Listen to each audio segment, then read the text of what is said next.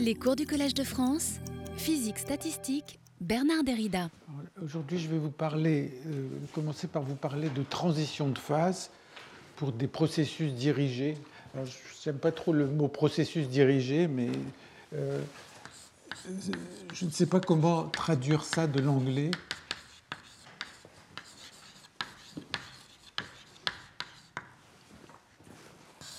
Et en anglais, c'est driven system.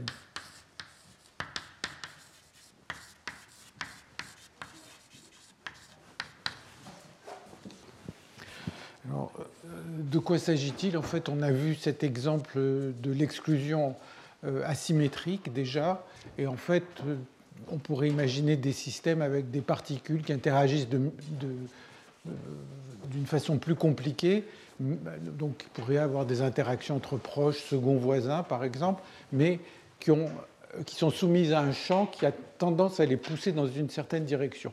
Donc je vous rappelle, le TACEP, c'est un modèle très simple.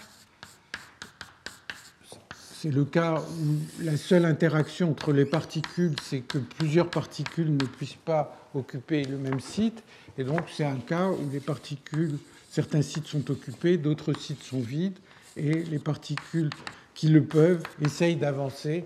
Ce qui veut dire que c'est un, un, processus stochastique, donc les particules ont une probabilité d'été d'avancer pour toutes celles qui, qui peuvent le faire, et d'été est censé être tout petit, infinitésimal, donc essentiellement la dynamique c'est le système, rien ne bouge, et puis de temps en temps une particule avance, et puis à un autre moment une autre particule avance, chaque fois que la case vide est euh, accessible, euh, qu'il y a une case vide qui est accessible.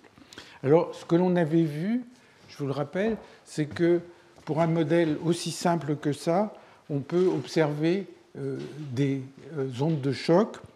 Donc, si vous partez initialement avec un profil de densité, donc ici c'est x, ici c'est la densité de particules, et si à l'instant 0, vous partez avec un profil de densité qui a cette forme,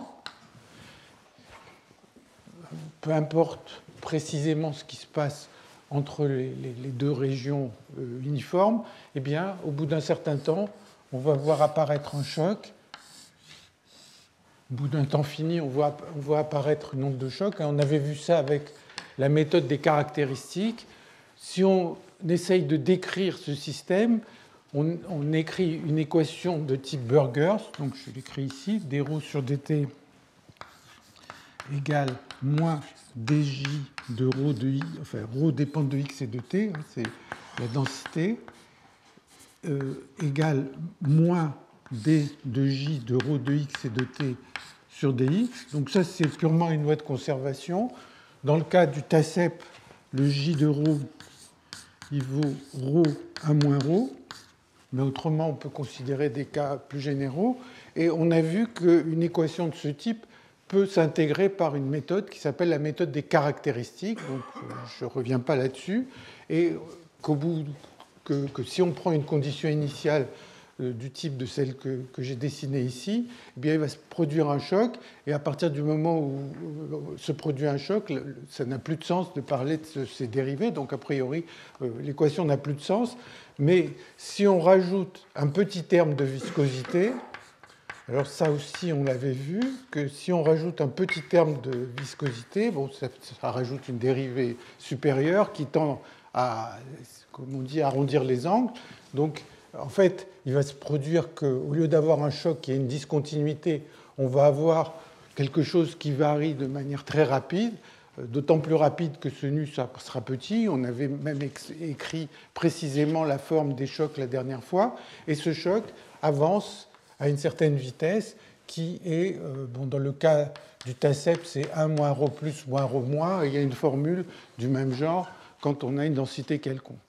Et cette vitesse de cette onde de choc, eh bien, euh, on peut la comprendre en faisant un bilan du nombre de particules. Euh, comme là encore, c'est un rappel de ce qui se passait la dernière fois.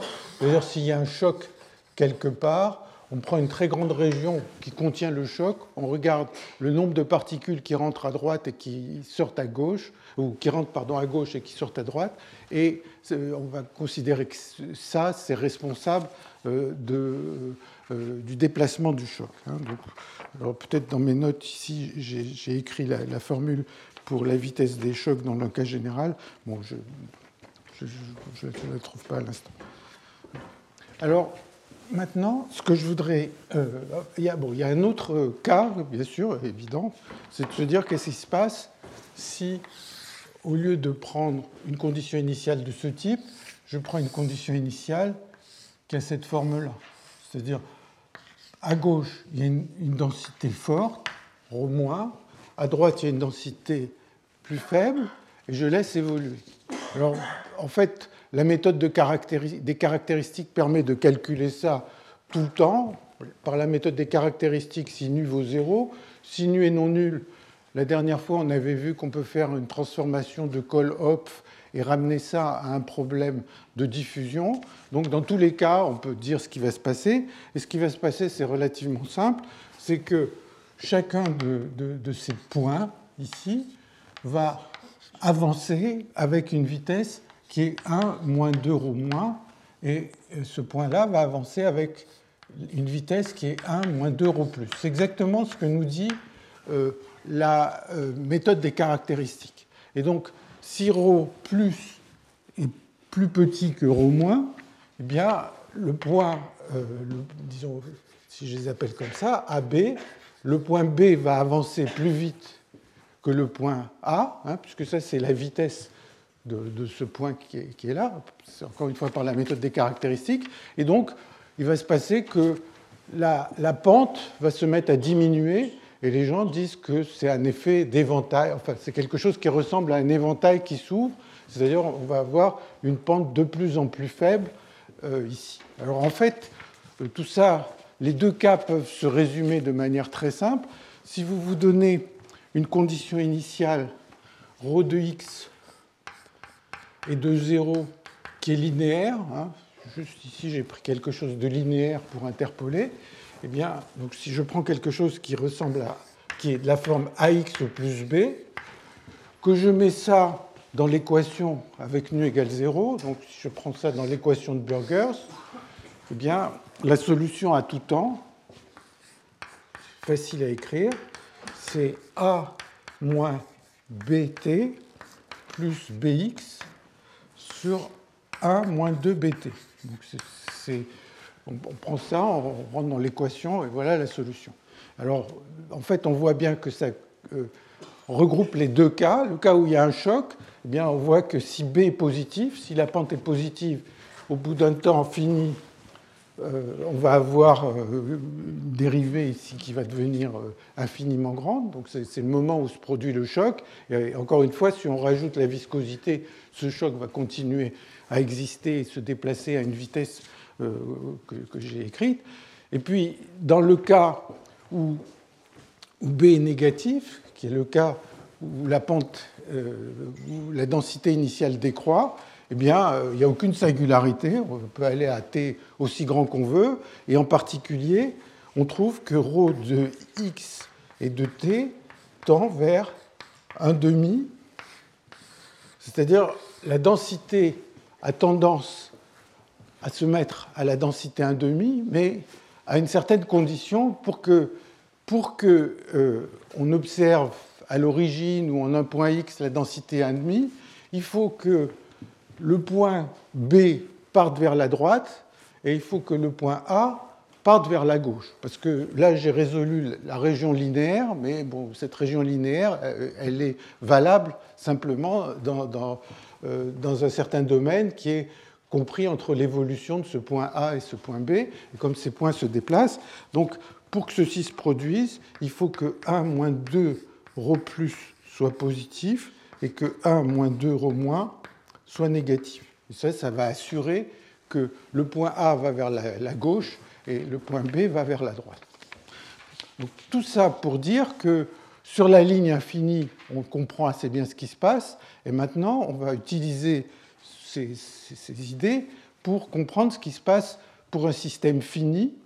Donc le, type de système auquel je veux penser, c'est j'ai une certaine densité ρA de particules dans un réservoir ici, j'ai une certaine densité ρB de particules à droite, j'ai mon système avec mes particules qui se déplacent.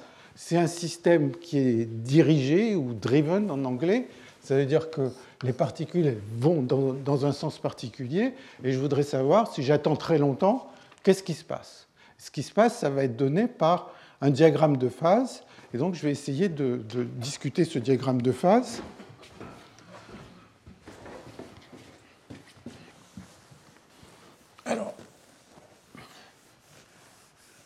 Alors l'idée, pour comprendre le diagramme de phase, est assez simple. C'est que je vais considérer une condition initiale avec, donc mettons qu'il y rho A et rho deux densités dans les réservoirs, une condition initiale qui va être essentiellement rho A, rho B, et ça c'est la fin de mon système.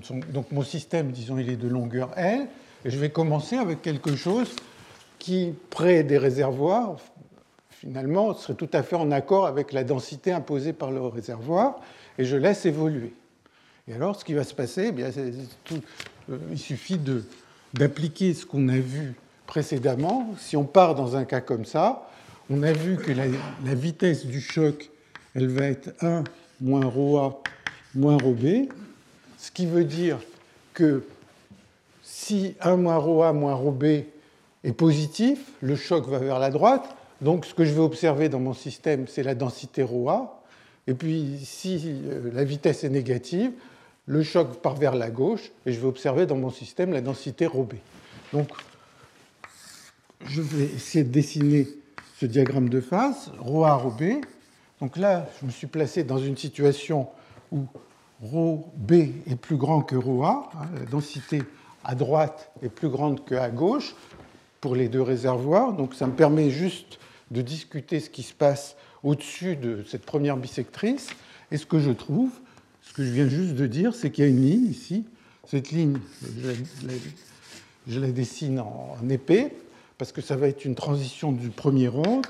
Et cette ligne, hein, dans, le cas présent, sous l'équation, c'est ρA plus ρB égale 1, qui est justement la ligne où le choc euh, aurait, aurait, sa vitesse nulle.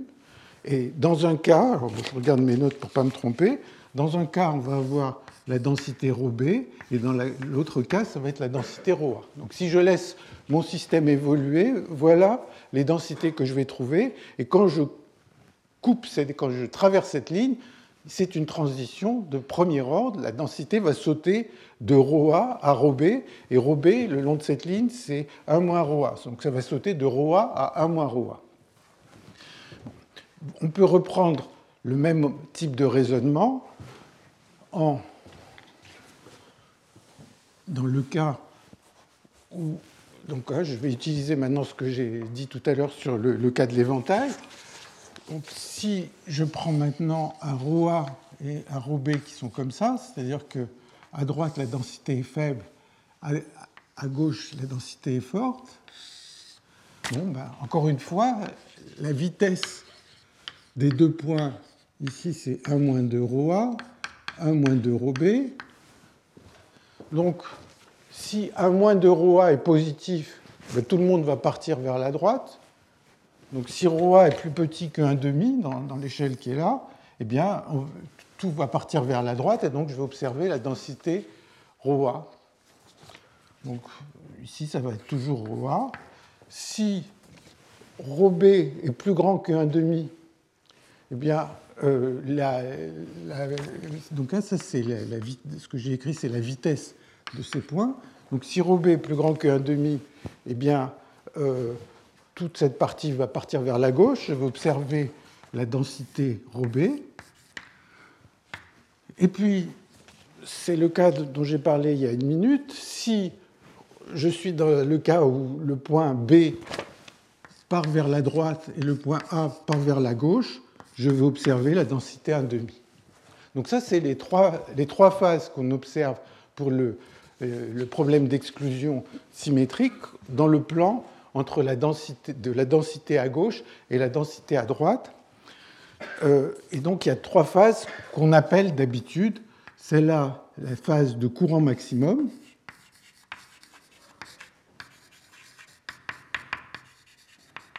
Alors pourquoi? Eh bien, J de ρ, c'est ρ, 1 moins ρ. Et la densité pour laquelle le flux de particules est maximum, c'est justement un demi. Donc là, dans cette région, le système essaye de faire passer le, maximum de flux. Alors intuitivement, ça se comprend très bien. ROA, si vous pensez en termes de, trafic routier, ROA, c'est la densité de, voitures qui essayent de rentrer dans le système, et ROB, c'est ce qu'il y a au bout de la route.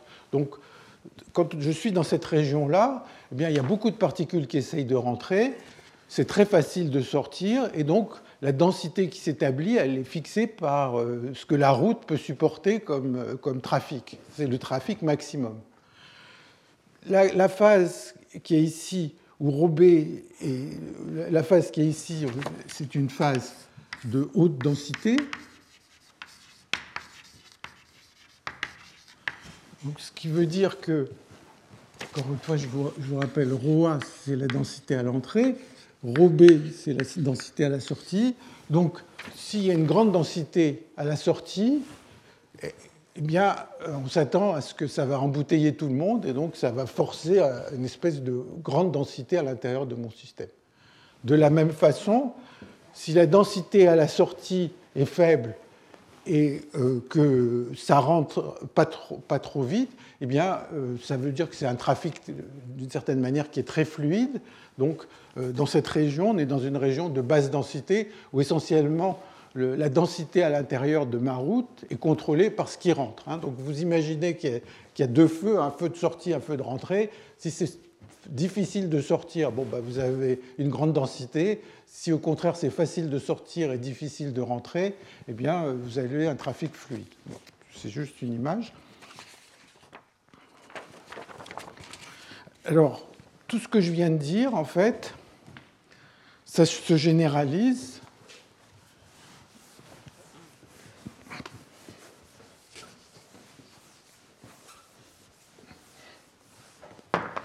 Donc, ça se généralise à un, J d'euro quelconque. En fait, hein, il n'y a pas besoin de travailler avec l'exclusion euh, asymétrique, je prends un J de rho, donc J de rho, c'est le flux en fonction de la densité. Bon, s'il avait une forme euh, comme ça, hein, pas du tout parabolique, bon, il y aurait une valeur ρ critique ici, où ρ euh, maximum, où le courant est maximum, et essentiellement, tout ce qui est là se généraliserait. Peut-être que la forme de la courbe ici ne serait pas une droite, mais il y aurait une transition du premier ordre ici et des transitions euh, du second ordre qui vont se trouver entre la phase de haute densité et la phase de courant maximum. Hein, parce que vous voyez que le moment où ça s'arrête, c'était quand ρB valait 1,5. Donc il y a une phase, quand je traverse ces lignes, la densité est continue. Quand je traverse la ligne euh, du premier ordre, la densité est discontinue. Alors ça, ça se généralise à un, un quelconque, en fait, quand je prends avec un seul maximum. Alors dans la littérature, on peut trouver des cas où on prend des, des enfin on peut trouver, mettre des interactions pas très compliquées entre les particules, pour lesquelles le gidro aurait plusieurs extrémas. Alors ça rend le diagramme de phase que j'ai écrit ici plus compliqué. Il commence à y avoir des phases euh, beaucoup plus nombreuses. Hein, dans les notes, je donnerai une, référence où on peut trouver toutes les discussions. Mais en gros, c'est exactement le même genre de raisonnement. C'est-à-dire qu'on va préparer le système dans certaines euh, conditions, comme je l'avais fait ici. Euh, on prépare dans certaines conditions et puis on analyse dans quelle direction vont les chocs qui peuvent se produire. Dans des cas où le gidro euh, peut avoir des maxima, il pourrait y avoir des chocs qui vont dans l'autre sens. Enfin, on peut imaginer des choses euh, relativement compliquées. Donc tout ça se généralise, mais la chose qui est surprenante en fait pour, pour le physicien standard, c'est qu'en fait, ce que je vous dis, c'est qu'il y a des transitions de phase à une dimension. Donc ici, on a un système unidimensionnel. Et donc, ce qu'on voit, c'est qu'on a des transitions de phase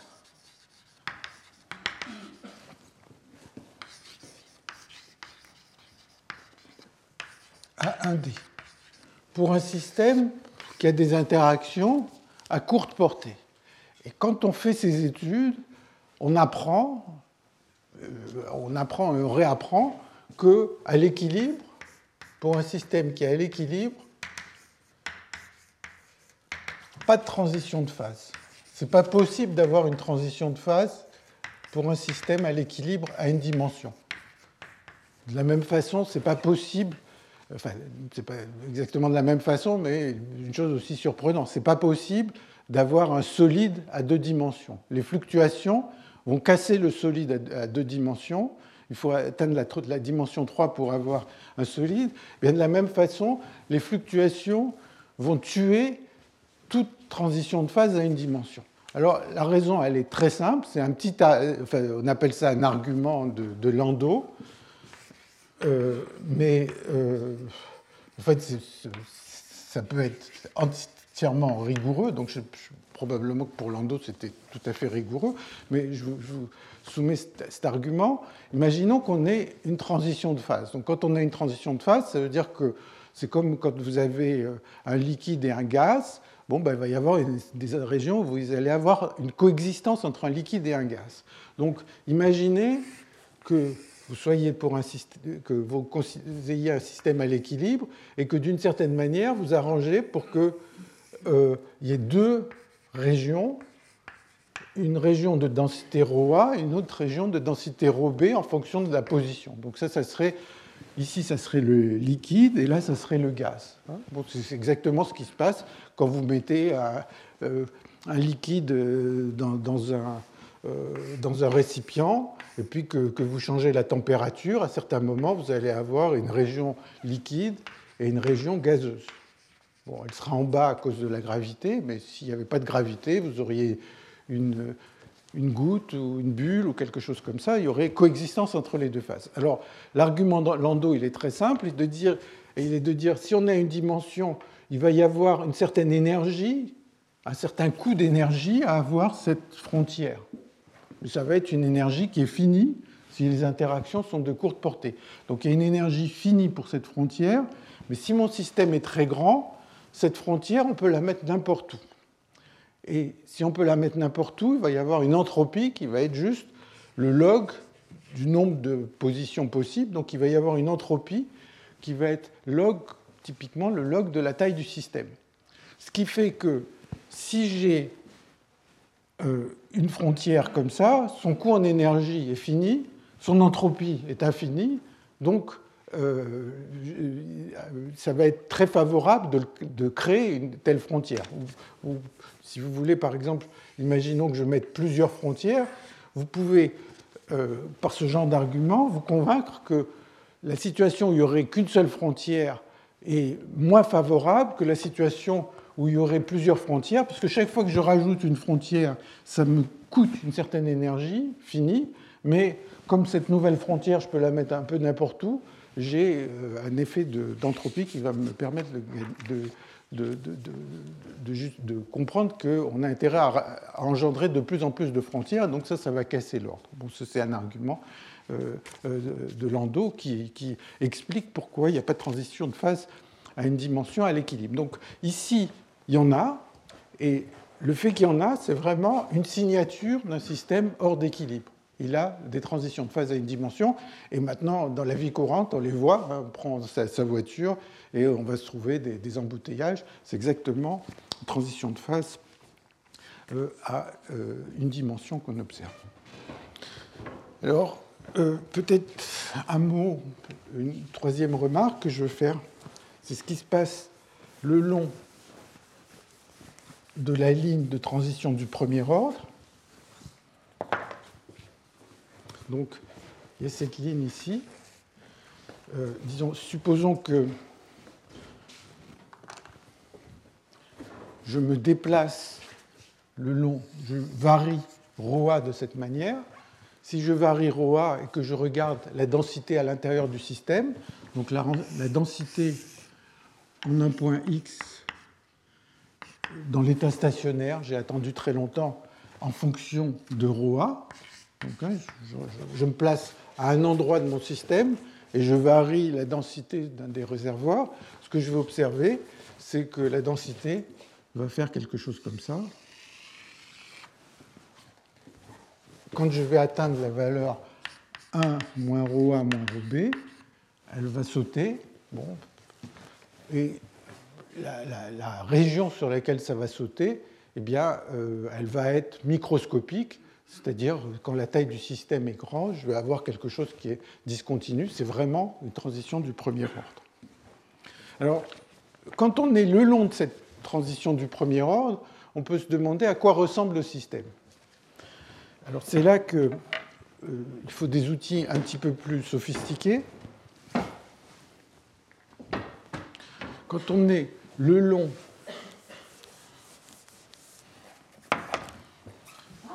donc, le long de la transition du premier ordre.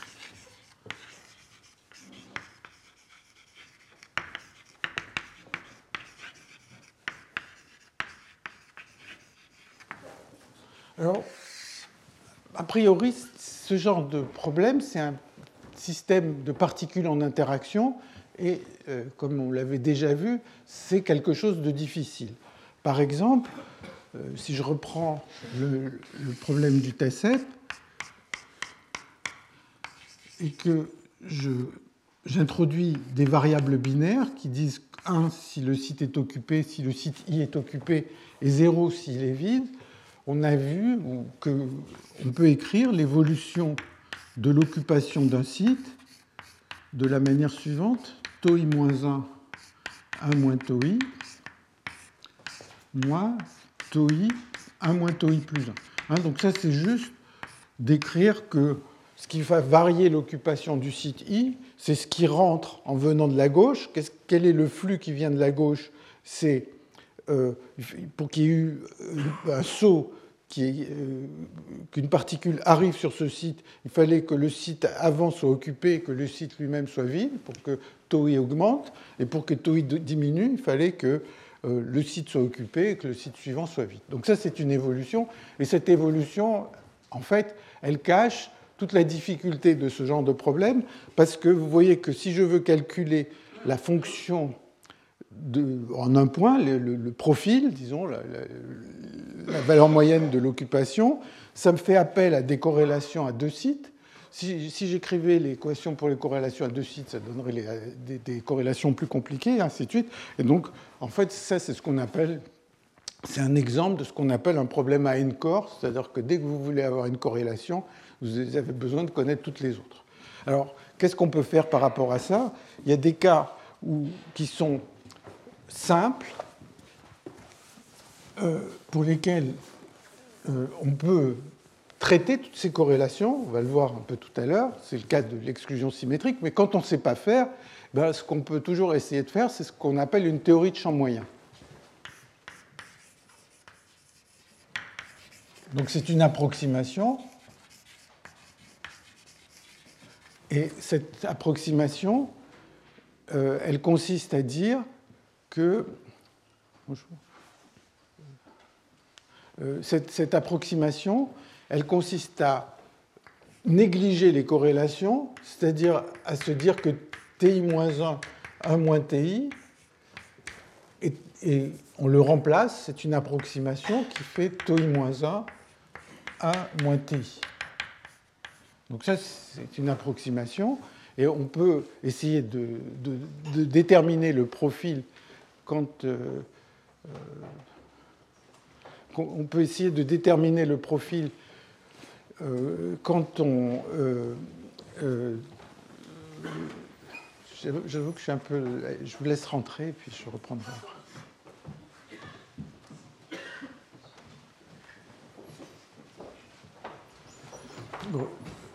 Donc, dans le cadre de cette approximation de champ moyen, on néglige les corrélations, on factorise les corrélations.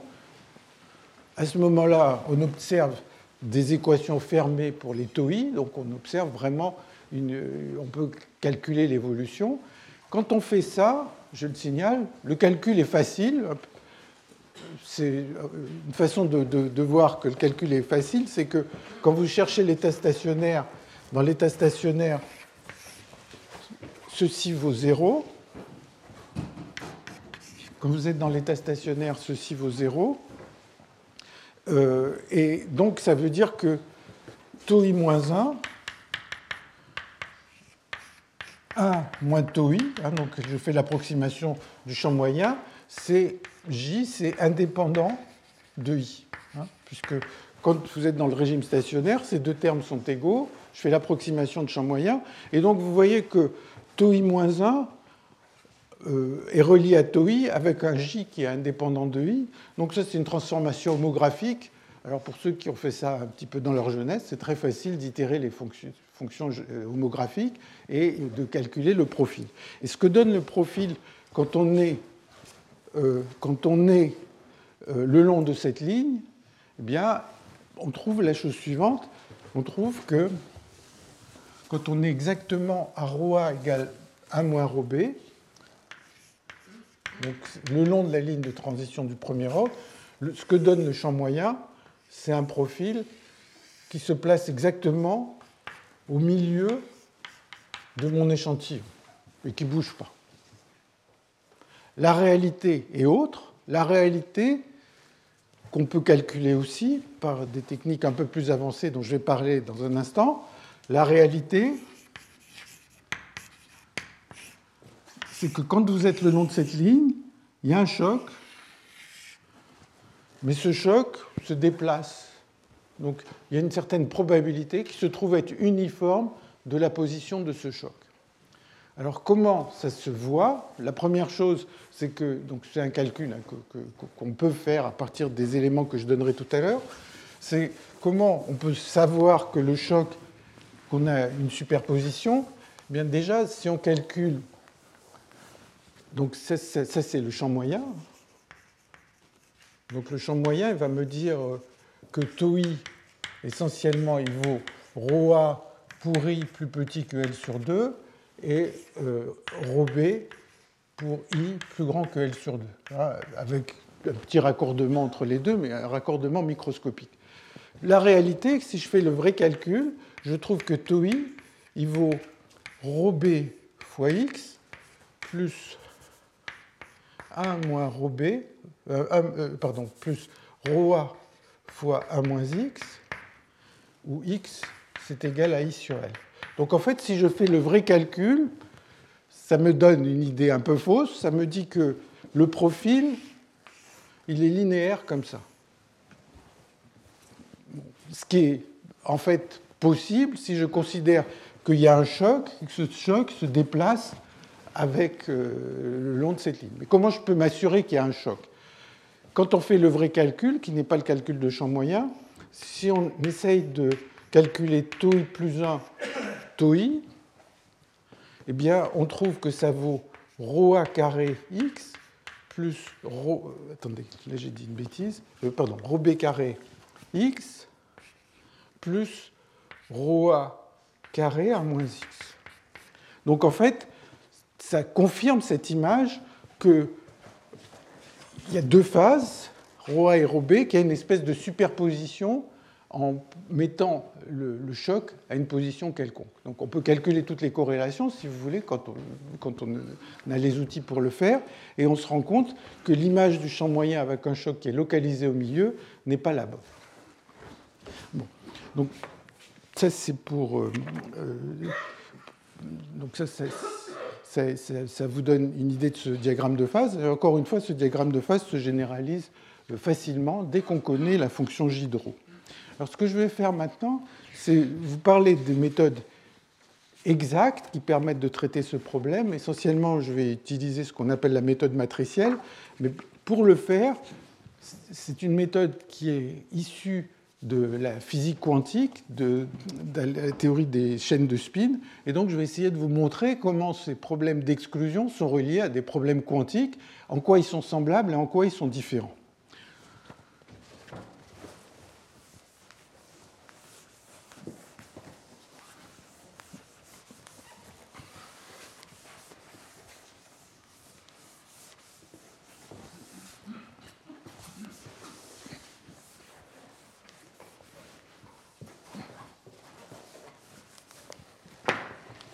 Alors donc, vient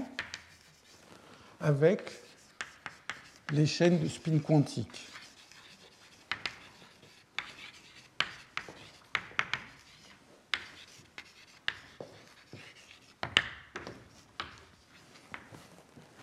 Alors, je vais penser au problème d'exclusion, mais dans un cas extrêmement simple où il y a deux sites. Imaginons que j'ai deux sites, le site I et le site I plus 1.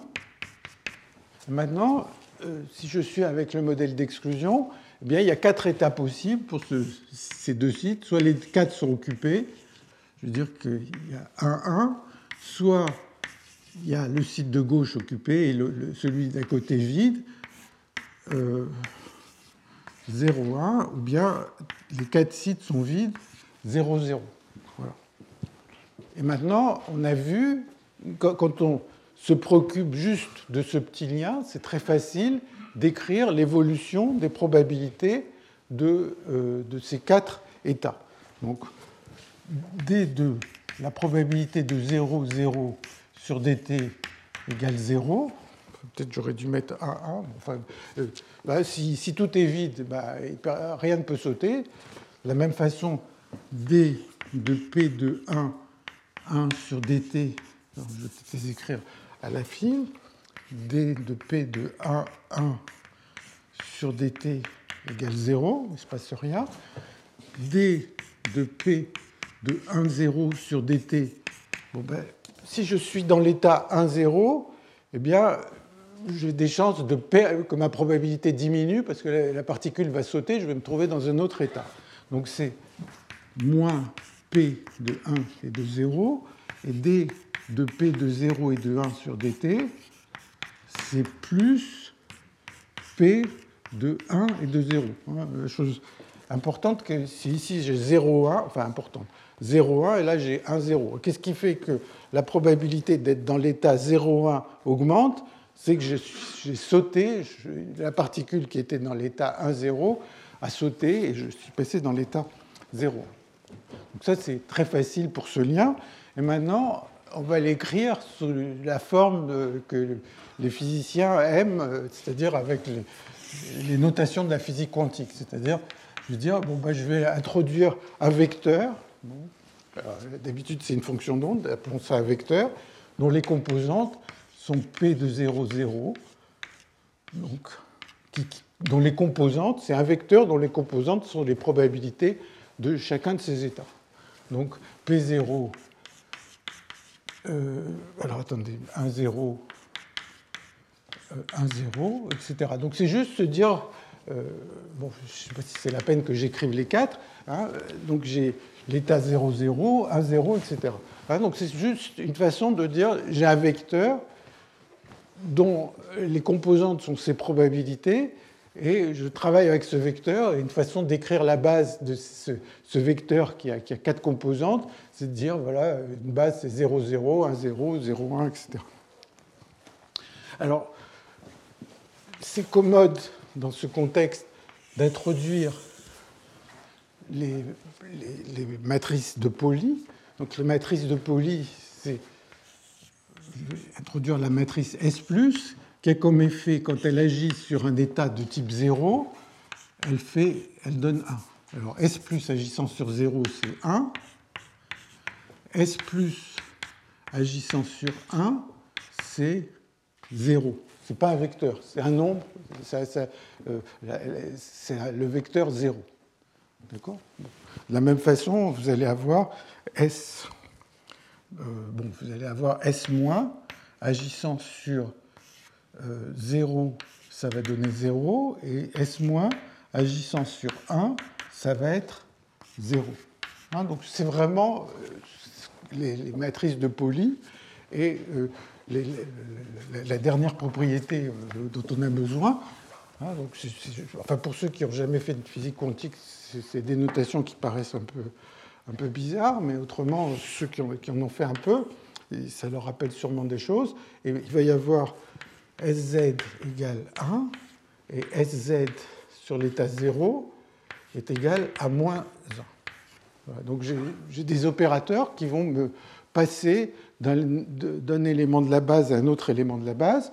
Et je vous laisse vérifier qu'avec ces règles, eh bien, d psi sur dt, donc c'est juste une façon de réécrire ce qui est écrit ici, ça s'écrit SI moins SI plus 1 plus, plus SI Z, SI plus 1 Z, moins SIZ plus S plus 1 Z moins 1 sur 4.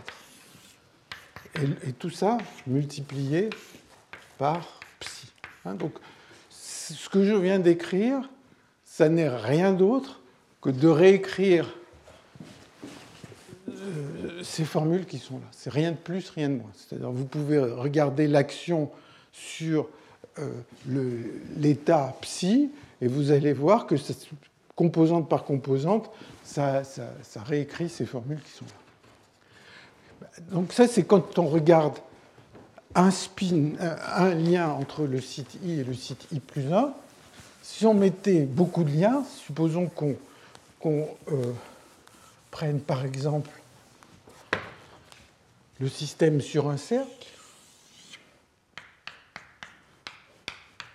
eh bien, je vais trouver que d psi sur dt égale h fois psi, où h, ça va être somme sur i de si moins si plus 1 plus, plus, plus siz, si plus 1 z moins 1 sur 4.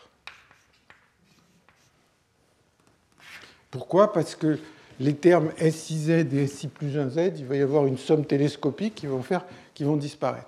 Et donc ça, eh bien, ça, quelqu'un qui ne s'intéresse pas à l'exclusion symétrique, mais qui, a des habitudes en physique quantique, il dit, voilà, on a une équation de Schrödinger, l'hamiltonien s'écrit en termes de matrice de Pauli, et donc on peut essayer de faire de la mécanique quantique avec ça donc essayer d'utiliser les outils de la physique quantique. Donc ça, c'est le lien qui existe.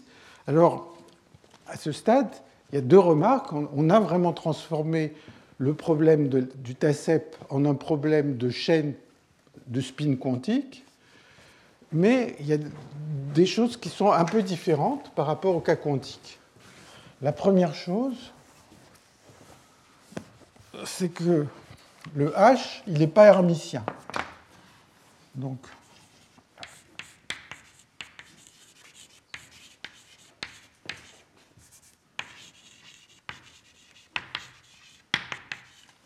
il n'est pas hermitien, ça se comprend relativement bien parce que le système est hors d'équilibre. Donc on se retrouve avec quelque chose qui n'est pas hermitien.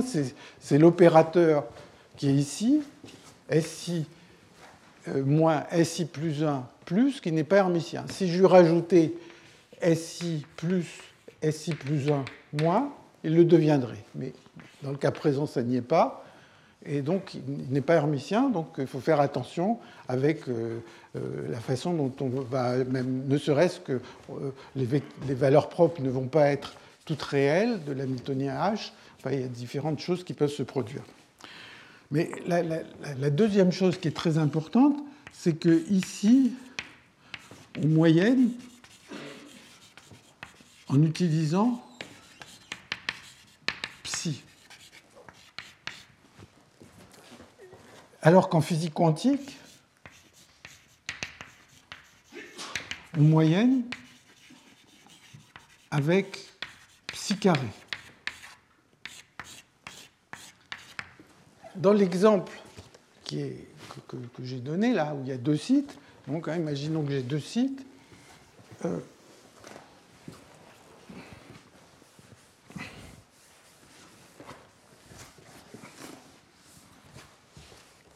Dans l'exemple où j'ai deux sites, donc j'ai une fonction d'onde qui serait de la forme psi 0, 0, 0, 0, bon, donc j'avais ces formules, etc., plus psi 1, 1, 1, 1. s'il y avait plus de spin, euh, s'il y avait plus de sites, euh, l'écriture serait plus longue, mais ça serait pareil. Bon, ici, la normalisation, c'est des probabilités. Je vais avoir psi0 plus psi10 plus psi01 plus psi11 égale 1. En physique quantique,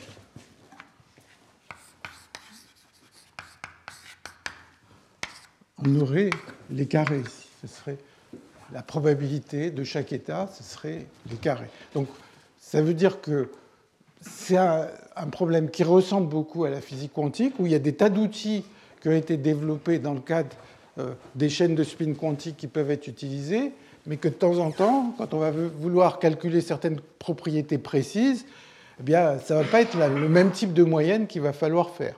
Donc, si je m'intéresse par exemple aux valeurs propres de l'hamiltonien, bah, les valeurs propres de l'hamiltonien d'une chaîne de spin quantique ou les états euh, propres d'un hamiltonien quantique, c'est la même chose. Mais si je, veux calculer euh, l'occupation d'un site, par exemple, ça ne va pas être la même chose parce que en physique quantique, il faut prendre le carré de la fonction d'onde. alors ceci dit, il y a eu un certain nombre de travaux auxquels on a participé avec Vincent Hakim, Vincent Pasquier et euh, Martin Evans dans les années 90 qui ont essayé d'utiliser ces idées de la théorie des chaînes de spin quantique et qui ont permis de résoudre des modèles comme le TACEP. Donc ça, ça, porte le nom de la méthode matricielle.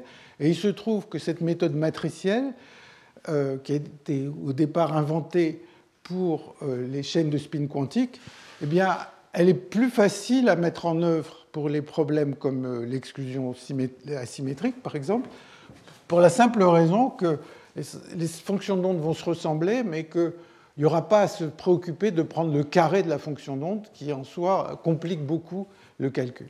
Donc je vais parler de cette méthode matricielle.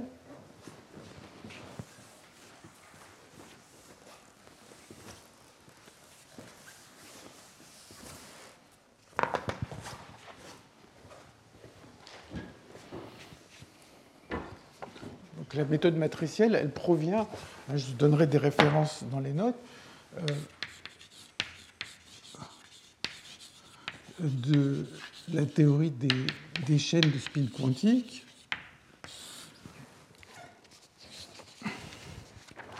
Et elle est beaucoup utilisée pour faire des calculs sur ces chaînes de spin quantique, euh, en particulier euh, dans ce qu'on appelle, alors je ne sais pas si je vais en parler un peu plus tard, la, euh, non, je crois que je vais pas en parler un peu plus tard, donc je prononce le mot ici, c'est la, densité, la, la, la, renormalisation. Donc ça, c'est DMRG, c'est pour Density Matrix Renormalization Group.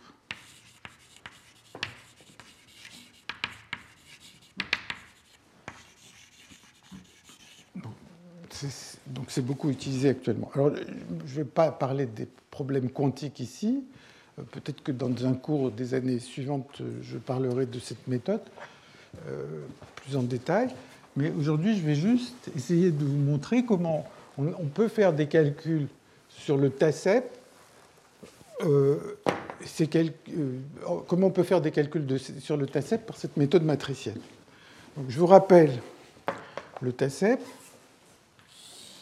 ça va être un système ouvert. Les particules avancent avec, et elles ont cette propriété d'exclusion. Et on va se placer dans un système, pour un système de taille L. Et euh,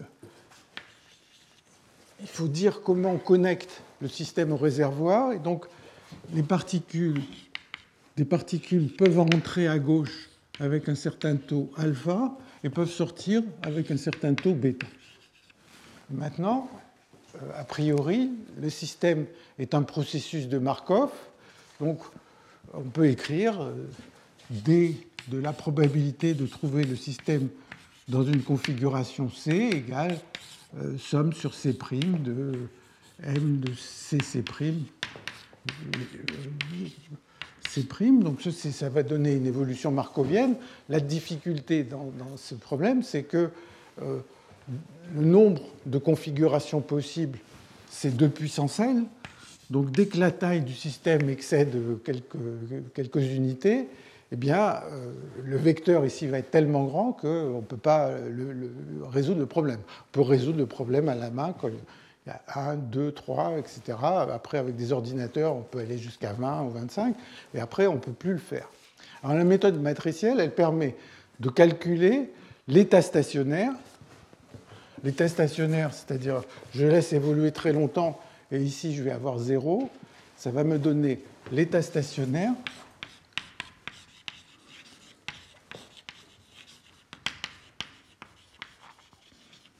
euh, pour un L quelconque.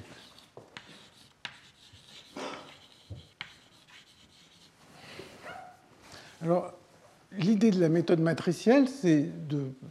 En fait, on pourrait imaginer, appeler ça un ansatz, ou a priori, ça pourrait apparaître comme une approximation, mais en fait, il se trouve que cette approximation est exacte. Donc, c'est de dire que la probabilité d'observer une configuration dans l'état stationnaire, elle va être donnée par l'élément de matrice d'un produit de matrice. Donc, elle va être donnée par. Alors, ici, je vais l'écrire comme ça. ρA, x1, x2, xl, ρB, divisé par une normalisation ZL, où,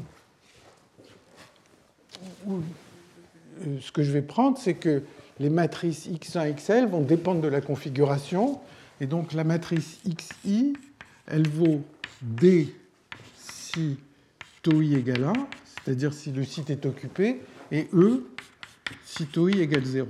Donc, d'une certaine manière, j'ai deux matrices à ma disposition et pour calculer la probabilité d'une configuration, je regarde ma configuration de gauche à droite, par exemple celle qui est écrite ici, eh bien, il y a trois sites vides, donc je vais avoir E, E, E, ça va faire E cube. Il y a deux sites occupés, D carré. Il y a un site vide, E. Il y a un site occupé, D. Deux sites vides, E2. Un site occupé, D je calcule l'élément de matrice, un certain élément de matrice, je vais vous dire ce que sont les vecteurs des bords, et ça, ça me donne la probabilité de la configuration. Donc, à ma disposition, j'ai deux matrices et deux vecteurs, ρA et ρB. Et en fait, pour relier le ρA à alpha et à ρA, ça va être alpha, et ρB, ça va être 1 moins bêta. Hein, disons, si si bêta vaut 0, ça veut dire que euh, dans le réservoir, il est complètement plein, je ne peux plus rentrer. Donc si la densité dans le réservoir est 1, disons, on ne peut plus sauter dans le réservoir. Donc ça, ça me donne le lien entre Roi et Robé. Alors, la chose qu'on avait montrée, c'est la chose suivante, c'est que si on choisit convenablement les matrices DE et les vecteurs ρ et ρ alors on a l'état stationnaire du système. Alors, comment ça fonctionne? Pour, les choisir convenablement, il faut qu'ils satisfassent certaines relations. Et donc, les relations en question, elles, s'écrivaient de la manière suivante. Donc, je les écris, c'est DE égale D plus E euh, D rho B égale 1 moins rho B rho B, c'est-à-dire 1 sur bêta rho B, et rho A fois E, c'est égal à 1 sur rho A fois rho A, c'est-à-dire 1 sur alpha euh, A. Donc, donc, ce qu'on avait montré, je vais, essayer de vous en convaincre, c'est que si vous vous donnez deux matrices, DE et des vecteurs ρA et ρB qui satisfont ces règles algébriques, c'est même pas sûr au départ qu'on puisse en trouver, mais bon, supposons qu'on puisse en trouver, alors, euh, on a l'état stationnaire du système pour une taille quelconque. Alors pour le, pour le voir, Bien, on peut le démontrer, mais je, vais essayer juste de vous en convaincre d'une manière simple en prenant un exemple.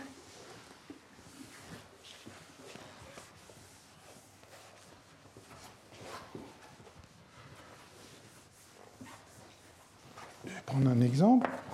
Euh, imaginons que je prenne une configuration particulière qui a cette forme-là. Tous les sites sont occupés à gauche, et puis tous les sites sont vides à partir d'un certain moment. Donc imaginons que j'ai M sites occupés et N sites vides derrière. C'est une configuration particulière.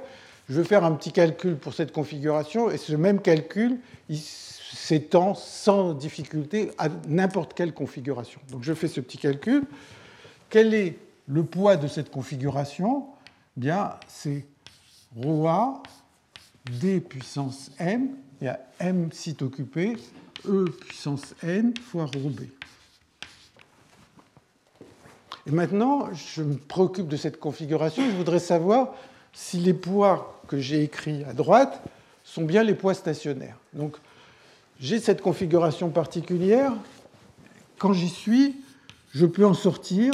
Et finalement, si vous réfléchissez, la seule façon d'en sortir, c'est que la, particule, la, première particule ici saute vers la droite. La, première particule saute, toutes les autres sont bloquées. Donc ça va me faire diminuer la probabilité de cette configuration. Et donc pendant dt, je vais perdre dt bon, il y a 1 sur z là, fois la probabilité de cette configuration. dm en rho b ça, va être la perte. Maintenant, quand je suis dans cette configuration, je peux me dire comment j'ai pu y rentrer. Et j'ai pu y rentrer de deux manières possibles. Soit la particule qui est là est entrée. Hein, donc je suis venu d'une configuration, le premier site était vide et une particule est entrée. Soit je suis venu d'une configuration où le dernier site ici était occupé et la particule est sortie. Alors donc le gain, pendant le temps dt, c'est dt fois la probabilité d'avoir été dans la configuration où il y avait un trou, donc c'est E dm moins 1 en fois ρb, et puis fois alpha. Donc ça, c'est le gain parce qu'on est rentré, ou parce que la particule rouge à gauche est rentrée. Et puis, il y a un gain semblable à droite, plus dt, une particule, j'étais dans la configuration où le dernier site était occupé, et la particule est sortie, donc ça fait dm e n-1 fois d fois ρb. Et donc pour être dans l'état stationnaire, il faut que le gain équilibre les pertes. Alors, le gain équilibre les pertes, vous voyez que alpha fois E fois ρA, c'est ρA. Donc, je peux enlever ce truc-là. Alpha et le E, ça se simplifie. Bêta fois D fois ρB, c'est pareil que euh, ρB tout seul. Donc, je peux simplifier là. Et maintenant, ici, j'ai dm E puissance, e, e n, et le dm E puissance n, c'est égal à dm-1 dE fois E puissance n-1. Et maintenant, DE, ça s'écrit D plus E. Et donc, ce terme-là va me donner deux termes qui vont être justement ce qu'il faut pour tuer les deux autres termes. Et donc ça, ça me dit que je suis dans l'état stationnaire. Euh, donc ça, ça permet de, de, calculer euh, euh, tous les états que l'on veut. Alors, le poids de tous les états que l'on veut, euh, et, en particulier, ça permet de calculer les profils de densité ou bien le courant. Alors, je vais essayer d'indiquer comment on calcule ces choses.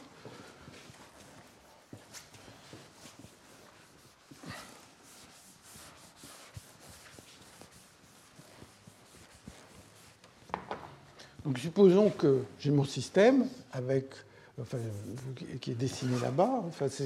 Donc des particules rentrent avec ρA, ρ B.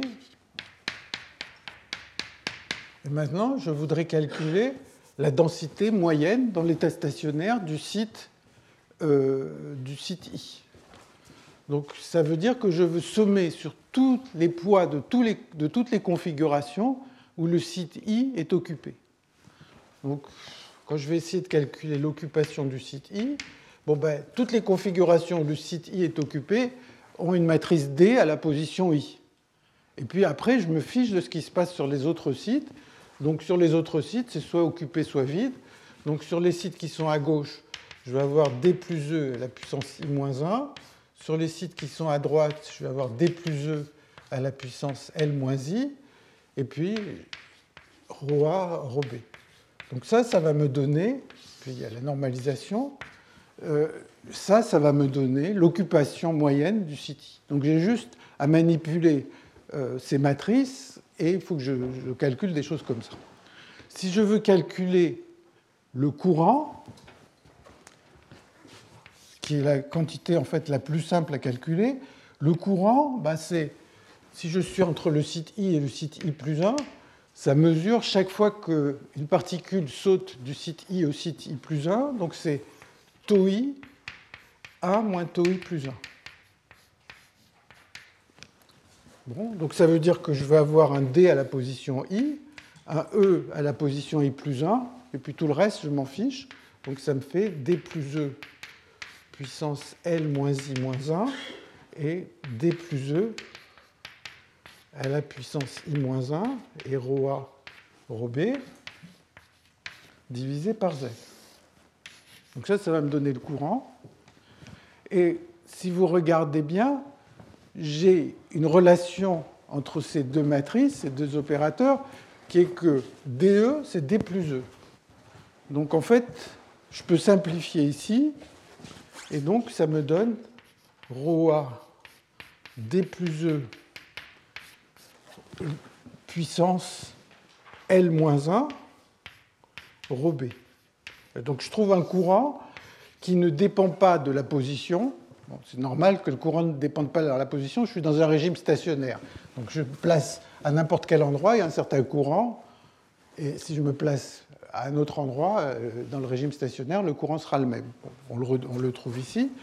Si vous pensez à ce que vaut la, normalisation, la normalisation, c'est simplement de sommer les poids de toutes les configurations.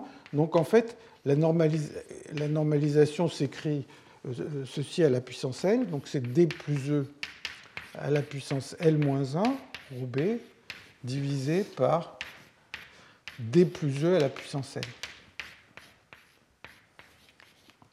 Donc là, je vais avoir le courant. et Je n'ai fait aucune approximation. Alors maintenant, comment on peut faire des calculs avec ça? Euh, euh, euh, Donc, a priori, cette quantité contient tout le diagramme de phase, la transition du premier ordre, la transition du deuxième ordre, etc. Tout est, tout est dans cette expression. Et juste, je voudrais vous dire que, en fait, ces expressions-là sont assez simples. Je vais les écrire, en fait, elles sont assez simples. C'est une ligne d'écriture, et je vais essayer d'expliquer comment on les obtient. Donc, je vais essayer d'écrire la formule pour une de ces expressions. Vous voyez qu'en fait, c'est la même, c'est juste décalé de 1. Une fois que j'ai une expression, je, euh, décale L de 1 et ça me donne euh, le résultat. Et j'écris la formule juste pour vous montrer que c'est quand même des choses qui sont assez simples. Donc, ρA D plus E à la puissance L ρB sur ρA ρB, bien c'est égal à une somme de m égale 1 à L. L est la taille du système, m 2L moins 1 moins m factoriel sur L factoriel, L moins M factoriel. Je ne me suis pas trompé. De toute façon, dans les notes, j'essaierai de faire le plus attention possible pour ne pas me tromper.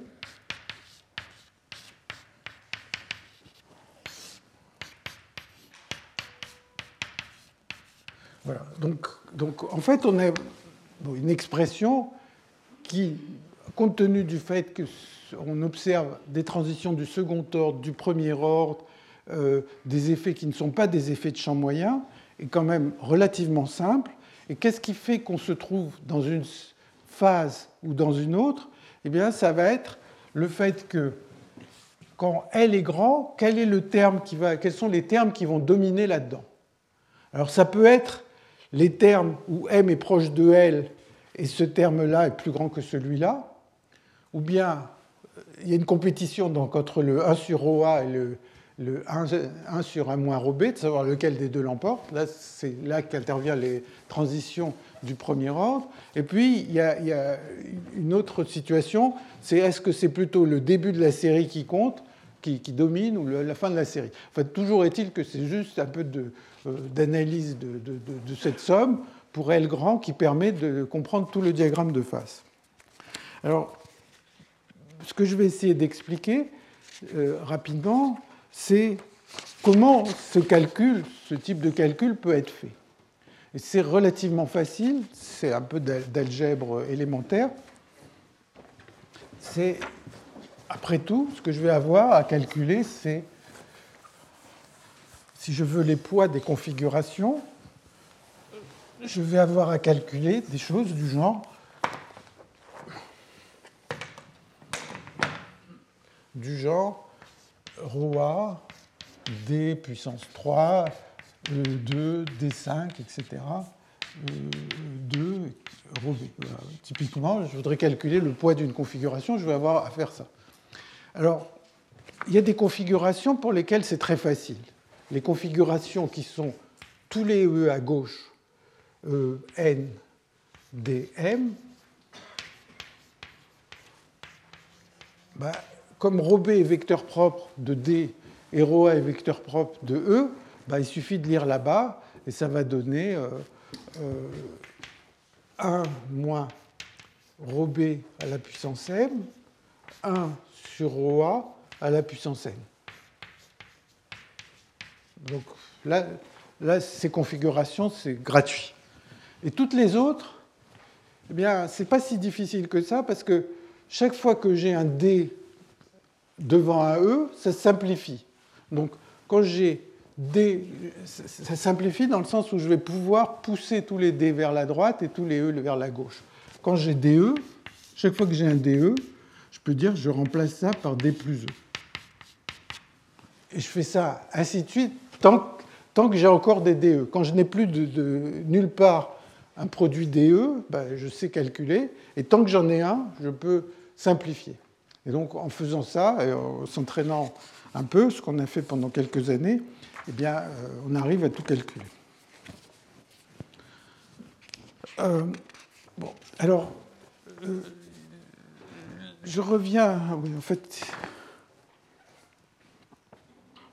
Je, reviens sur ce que je disais, enfin, je l'ai mentionné très rapidement, que chercher les fonctions d'onde sous la forme de produits de matrice, ça, a beaucoup été utilisé euh, pour les chaînes de spin quantique. Ça permet d'en résoudre un certain nombre, mais ça permet aussi de trouver une approximation pour les chaînes de spin quantique euh, qu'on ne, sait pas résoudre. Donc je vous rappelle, il y avait cette idée que on cherche dans notre cas, la probabilité d'observer une configuration, on l'écrivait sous la forme un vecteur et puis un produit de matrice.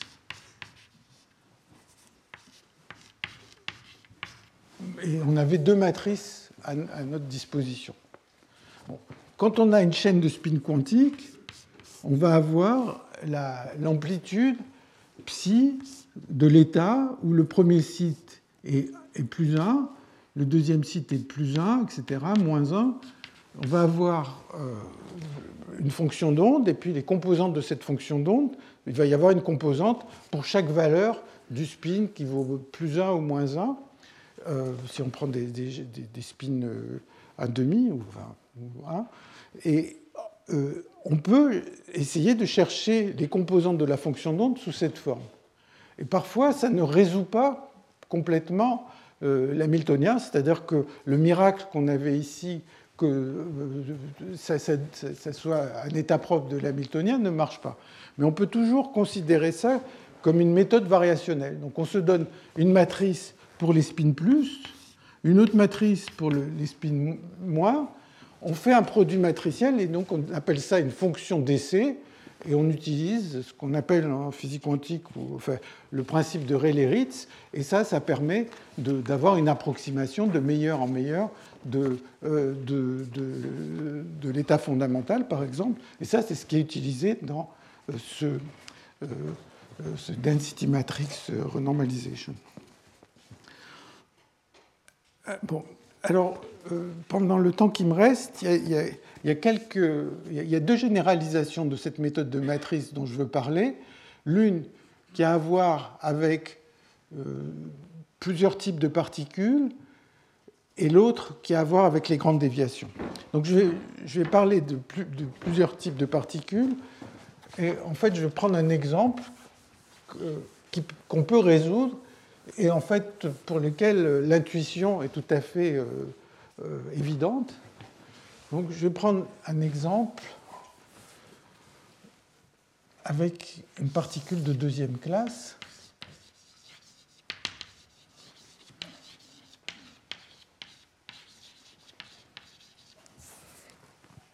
J'imagine que maintenant j'ai un cercle.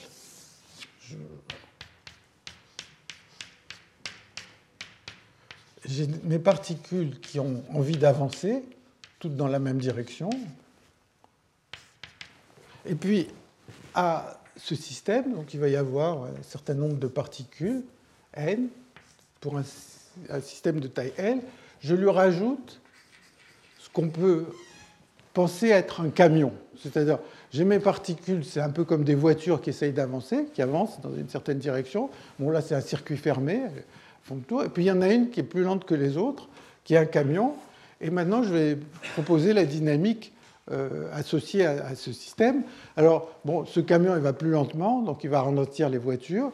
Et euh, je, vais donner comme règle qu'une voiture avance avec une probabilité dt, que le camion avance avec une probabilité euh, euh, alpha, alpha dt, et que une voiture double, entre guillemets, le camion, c'est-à-dire que euh, quand il y a une voiture derrière le camion, ça s'échange.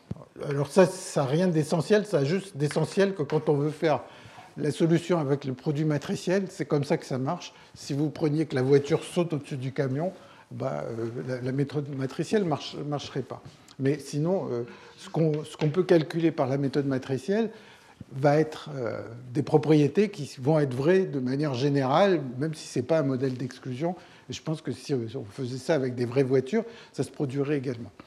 Alors, il se trouve que si on prend ce système, on peut se dire on laisse le système évoluer pendant très longtemps. Quel est l'état stationnaire? L'état stationnaire, ça va être trace de x1 XL. Et maintenant, comme il y a trois types de sites, XI égale D si euh, I est occupé, XI égale E si I est vide, et puis il y a une troisième matrice, et si c'est le camion, si j'ai la particule rouge, elle va être représentée par une troisième matrice.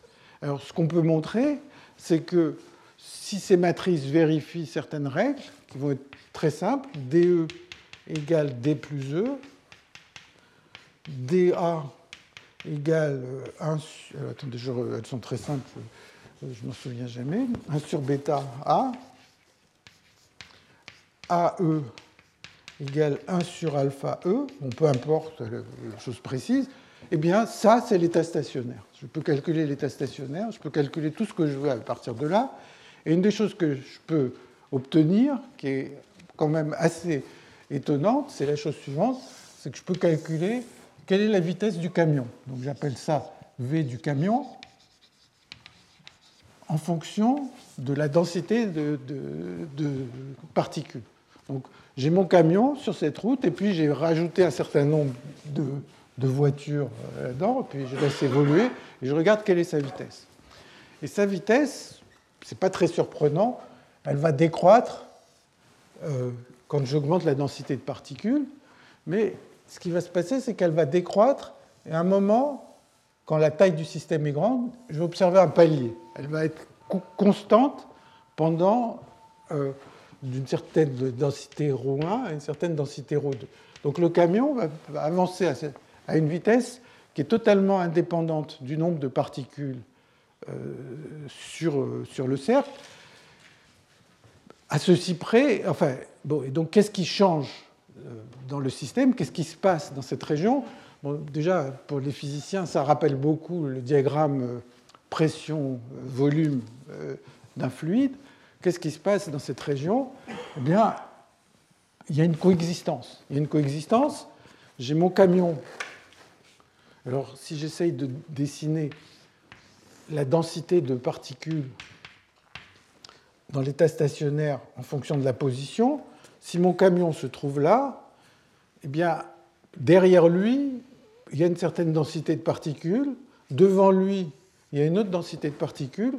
Et d'une certaine manière, ce qui se passe, hein, on est sur un cercle, ces choses-là se raccordent. Donc ce qui se passe, c'est que mon camion avance à une vitesse V2. Il y a un, embouteillage macroscopique, si la taille du système est très grand, il y a un embouteillage macroscopique derrière. Et puis devant, il y a une région fluide euh, qui est également macroscopique. Et si je rajoute des particules dans le système, eh bien, ça va rallonger l'embouteillage qui est derrière. Mais le camion, lui, il avance toujours à la même vitesse. Lui, il voit que devant, c'est relativement fluide hein, et que derrière, c'est encombré. Et comme ces tailles sont macroscopiques, eh bien, euh, pour lui, ça ne change absolument rien.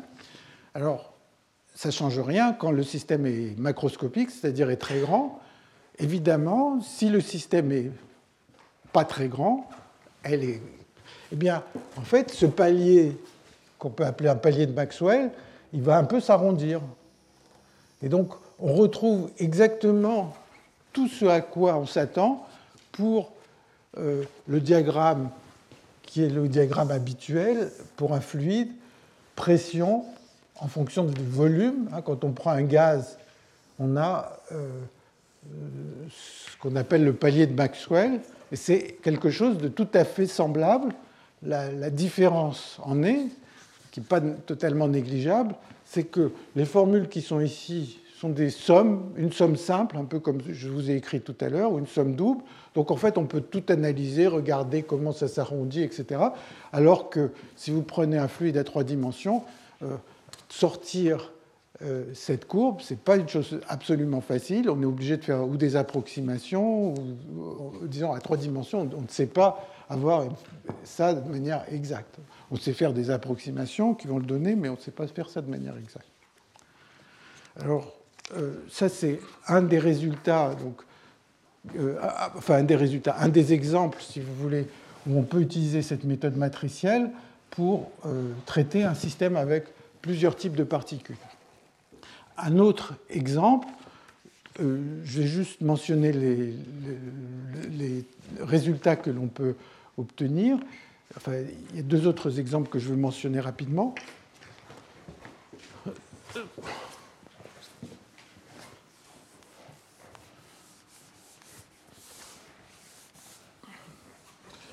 Dans la dernière séance, on avait vu que si on part avec une certaine densité ρ et une densité ρ- de particules, qu'on laisse le système évoluer, il va se créer un choc L'équation de Burgers dit qu'au bout d'un temps fini, il y a une discontinuité de densité, mais ce choc, eh bien, euh, à l'échelle microscopique, il y a des sites qui sont occupés et d'autres sites qui sont vides. Et donc, ce que je vous avais dit la dernière fois, c'est qu'une façon de localiser le choc est d'introduire une particule de deuxième classe, ou plusieurs particules de deuxième classe, et ces particules vont se localiser près du choc. Et donc on peut se demander, quand on est euh, dans le repère de cette particule de deuxième classe, qui, est en train de bouger, tout, ça bouge, qu'est-ce que je vois? Et donc par ce genre de méthode matricielle, on peut calculer euh, le profil vu de la particule de deuxième classe qui donne euh, accès à la forme du choc au niveau microscopique. Donc ça, c'est quelque chose qu'on peut faire. Hein. J'écrirai peut-être les formules dans les notes, elles sont pas très compliquées. Une autre propriété aussi, juste euh, à propos de ces particules de deuxième classe, c'est que même quand on a une densité constante, on a un système avec une densité constante de particules, et on insère dedans, disons, deux particules de deuxième classe. Donc je vous rappelle que ce qu'on avait vu la dernière fois, c'est que les particules de deuxième classe, s'il y a une densité ρ, elles, elles se déplacent à une vitesse qui était 1 moins 2 ρ. Elles bougent comme le choc. Quand il y a un choc, elles avanceraient à la, à la vitesse 1 moins ρ plus, moins ρ moins. Quand il n'y a pas de choc, bah, les deux densités des deux côtés sont les mêmes, donc elles, avancent avec une vitesse 1 moins 2 ρ. Maintenant, supposons que j'en mette deux les deux vont se déplacer avec la même vitesse, je peux me poser la question de quelle est, quelle est euh, la, distance qui les sépare.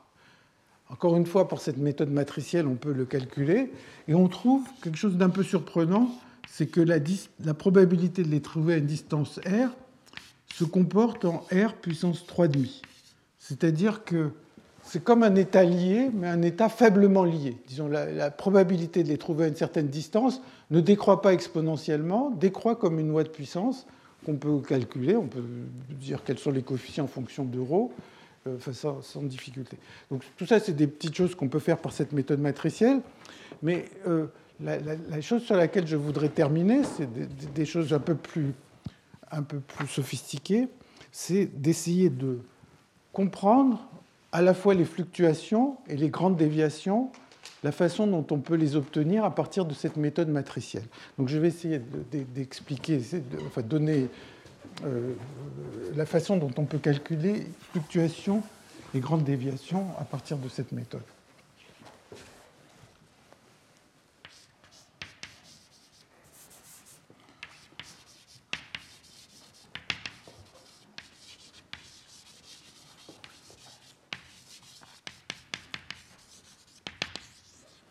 Alors, ce que j'ai essayé de dire, c'est que euh, euh, on peut tout calculer dans cette histoire sans avoir à dire précisément ce que sont ces matrices. Je vous ai dit, voilà, j'ai un produit de, D et de E, et puis, chaque fois qu'il y a un D, devant un, D devant un E, je peux simplifier. Je réduis comme ça jusqu'à ce qu'au moment où j'arrive à trouver des, expressions que je sais calculer. Donc, je n'ai pas besoin du tout de savoir à quoi ressemblent les matrices. Et donc, il risque d'y avoir plusieurs représentations possibles. Donc, je vais prendre un exemple un peu particulier, mais qui, est en fait tout à fait euh, générique. Je vais prendre le cas où ρA égale 1, ρB égale 0. Donc c'est facile de rentrer et c'est aussi facile de sortir de l'autre côté. Donc il y a un trafic comme ça. Et maintenant, on peut se dire, j'avais ces, ces matrices qui devaient vérifier ceci égale D plus E. D ρA, maintenant ça va valoir ρA. E ρB, ça va valoir ρB. Et je peux me dire, est-ce que je peux les construire, ces matrices. Et est-ce que si je les construis, je vais pouvoir en tirer parti? Alors, la réponse est oui, sinon j'en parlerai pas.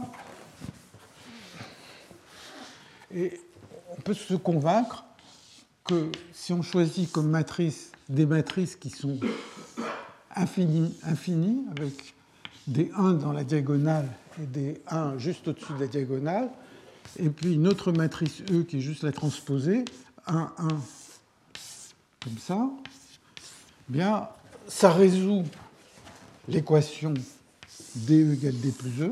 Ah, pas très compliqué à faire, il y a juste un produit matriciel. Et puis, si on prend pour ρA le vecteur 1, 0, 0, c'est pour ça que j'ai choisi la densité 1, et pour le vecteur, euh, pardon, ρA, c'est ρB, pardon. Et pour ρA, le vecteur 1, 0, 0, que des zéros, eh bien, euh, ça vérifie cette algèbre. Donc j'ai deux vecteurs, un vecteur 1, un autre vecteur 1, c'est matrice. Et la quantité, la quantité de base dont on a besoin dans tous ces problèmes, c'est déjà la normalisation. Donc quand je veux calculer la normalisation, hein, tout à l'heure je disais la, probabilité d'une configuration, c'est euh, ρA, x1, xl, ρb, et puis en bas je mettais un z, mais ce z c'est la somme de tous les poids de toutes les configurations, donc c'est ρA d plus e à la puissance L, ρb. Donc, donc là, avant de commencer n'importe quel calcul, de toute façon, il va y avoir besoin de mettre cette normalisation au dénominateur. Donc c'est la première chose à calculer. si je regarde ce que veut dire D plus E, D plus E, c'est une matrice qui a des 2 dans la diagonale, des 1 au-dessus et des 1 en dessous. Et donc cet élément de matrice, en fait, on peut se le représenter comme une somme sur tous les chemins de longueur L qui montent, qui font des choses horizontales, qui redescendent, qui remontent, etc. D, e, plus E à la puissance L, il va y avoir soit je prends un élément qui me fait monter, soit un élément qui me fait descendre, soit le 2, je vais rester à la même hauteur.